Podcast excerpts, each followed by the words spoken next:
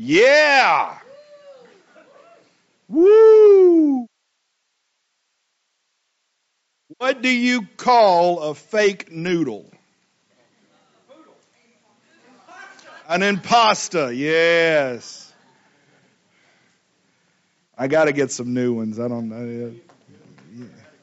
I've never had it. No, it's not to be good. It's not. They're not supposed to be good. They're supposed to be bad. Right, Joe? That's what I thought. Yeah, I nailed it. Exactly. If it was bad, then I did my job. I did what I needed to do. Everybody good? Hey, Charles, if you would, let's pull up John chapter 10, verse 10, please. John 10:10.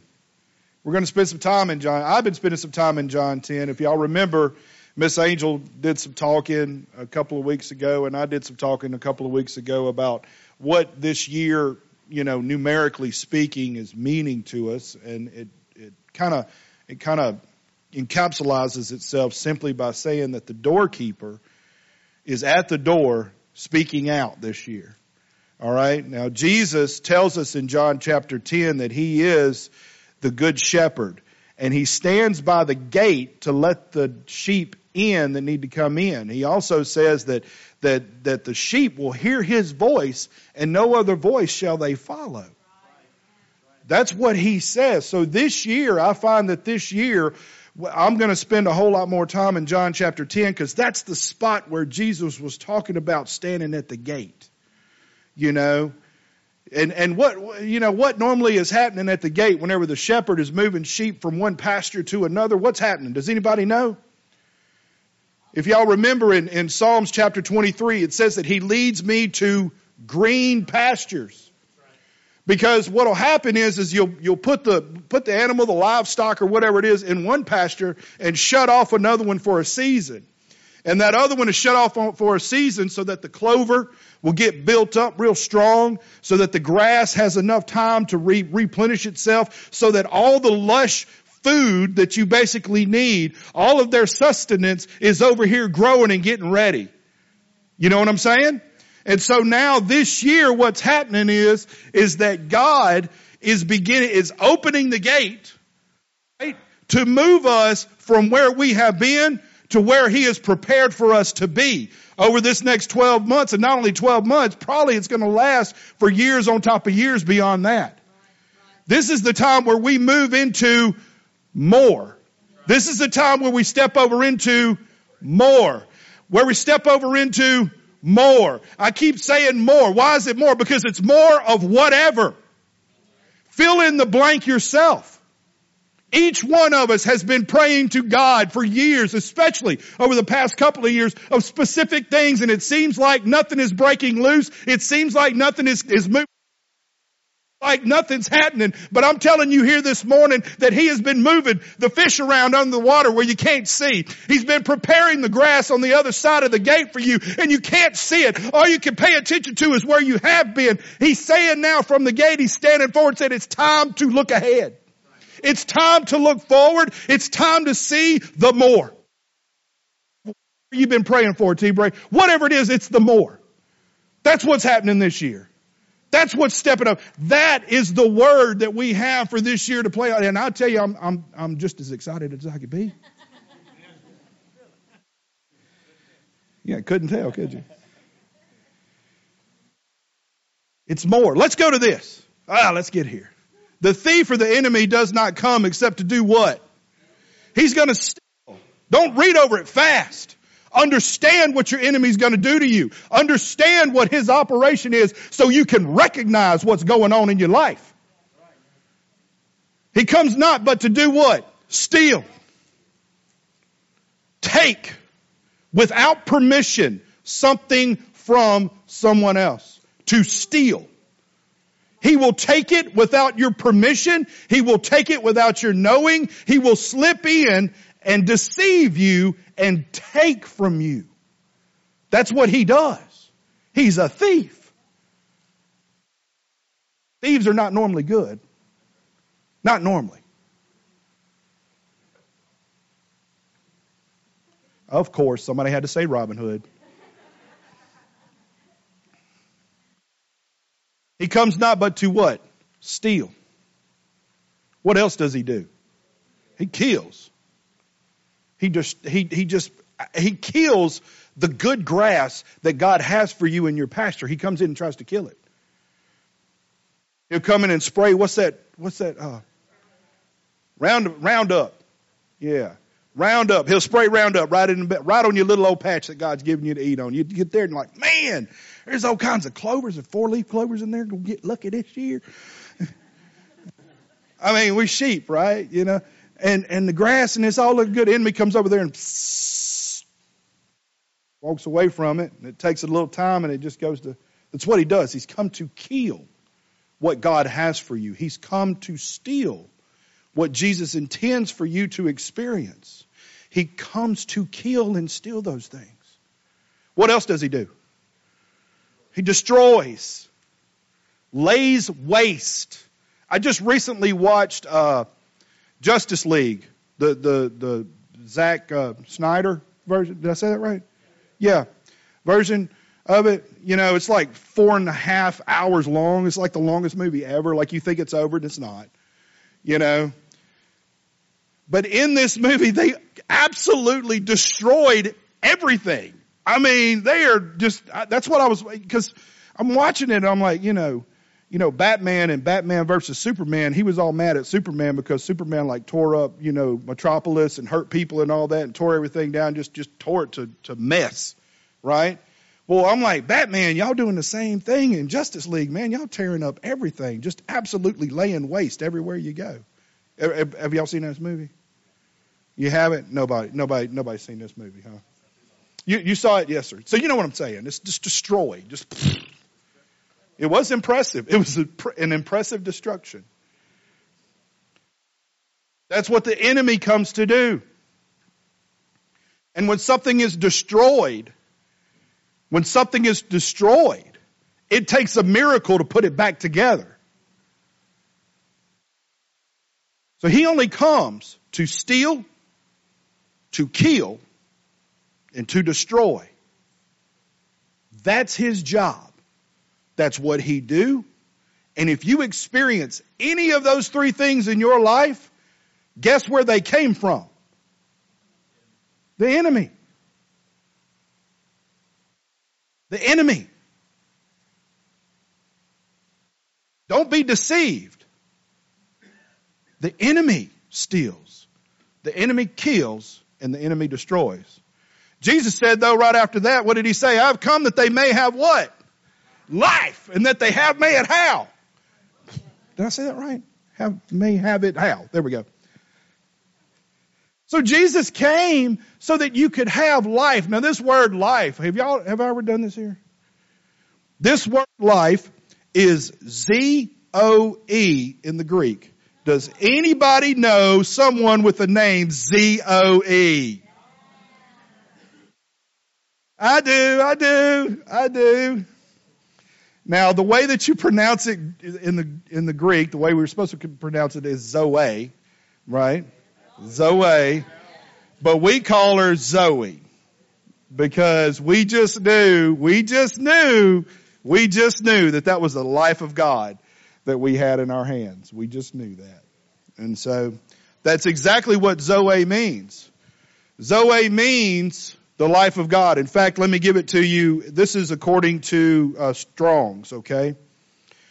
Life in the absolute sense. Okay. What do you mean, Greg? Life in its absolute, rarest, most natural, fundamental sense, what it means. That you may have life. Life as God has it. So not a regular, everyday, plain Jane, normal, you know, normalized, average life, but a life in the way that God has it. A life in the way that God has it. I'm losing y'all when I define words. That which the Father has in himself. Not only the way that God has life, but the life that he has in him is Zoe. Yeah, we forgot about JoJo. He'll be all right.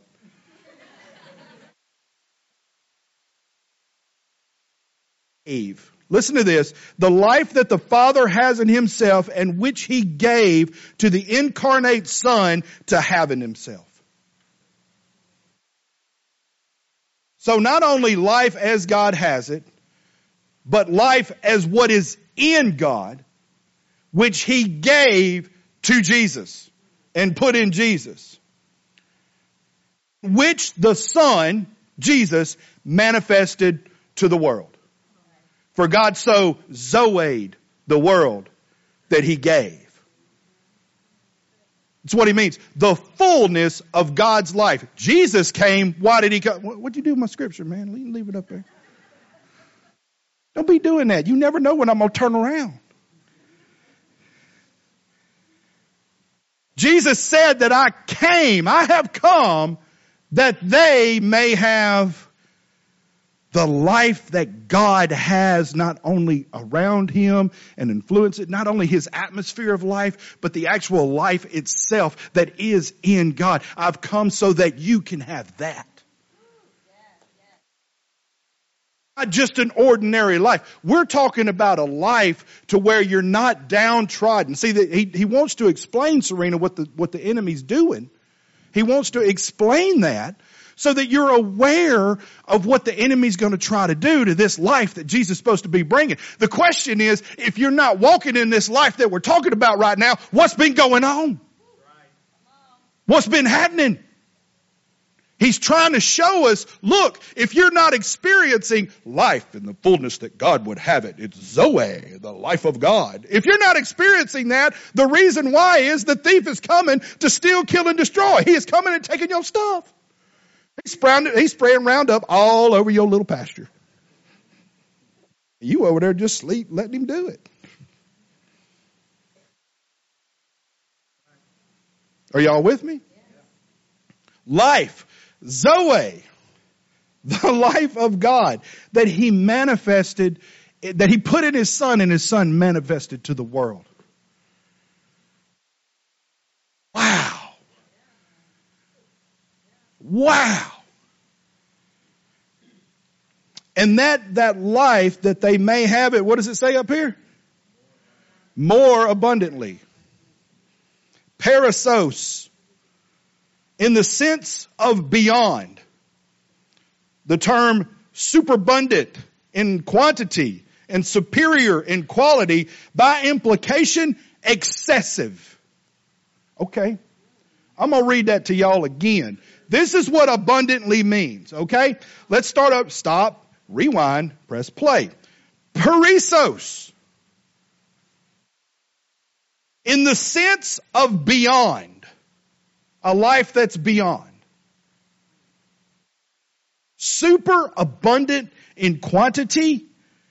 Superior in quality. By implication, excessive.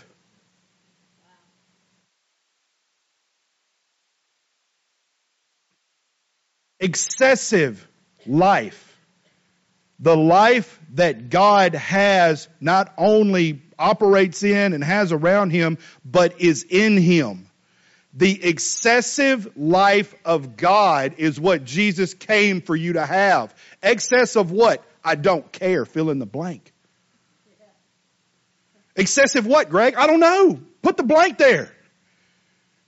You got money problems? Put money in there. You got healing problems? Put healing in there. You got peace problems? Put.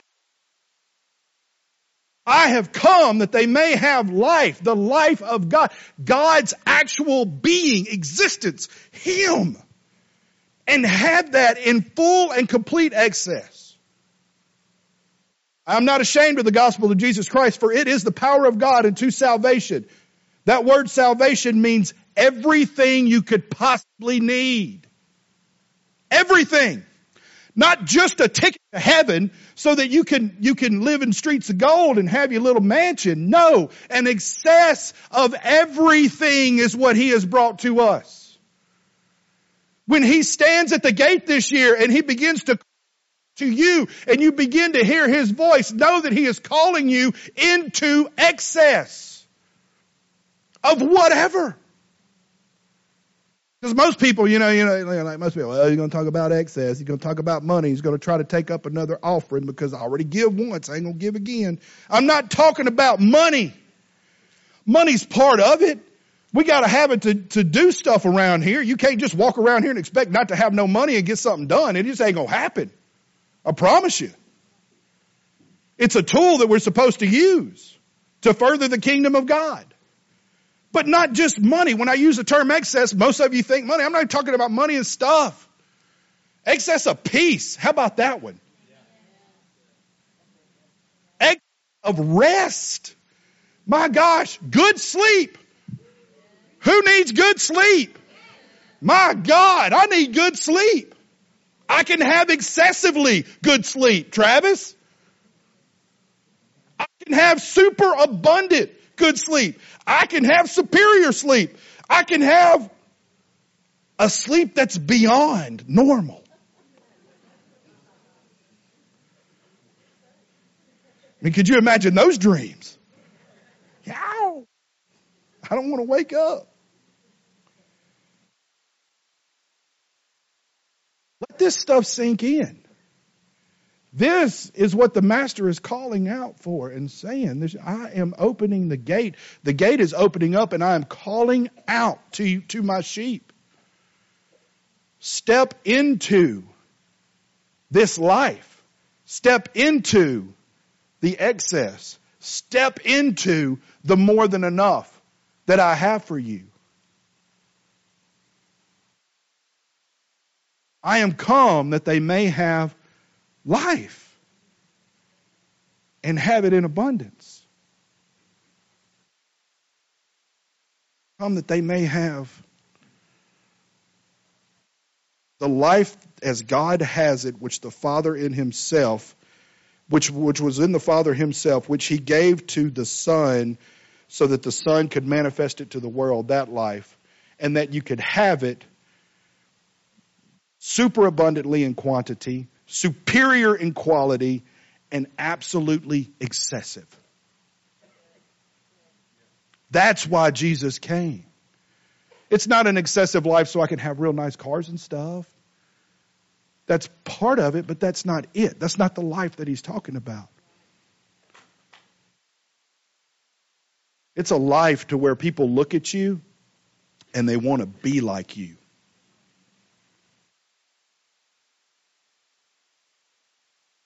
He's the good shepherd, he calls himself in John chapter 10. He's the good shepherd. And the good shepherd takes care of his sheep, right?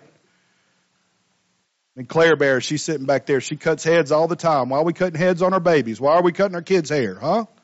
Why do we cut our head? Why? Do we? So we'll look good, right? We cut our babies' hair so they'll look good. You want to see somebody don't look good? Find somebody ain't cutting their hair, T-Bray.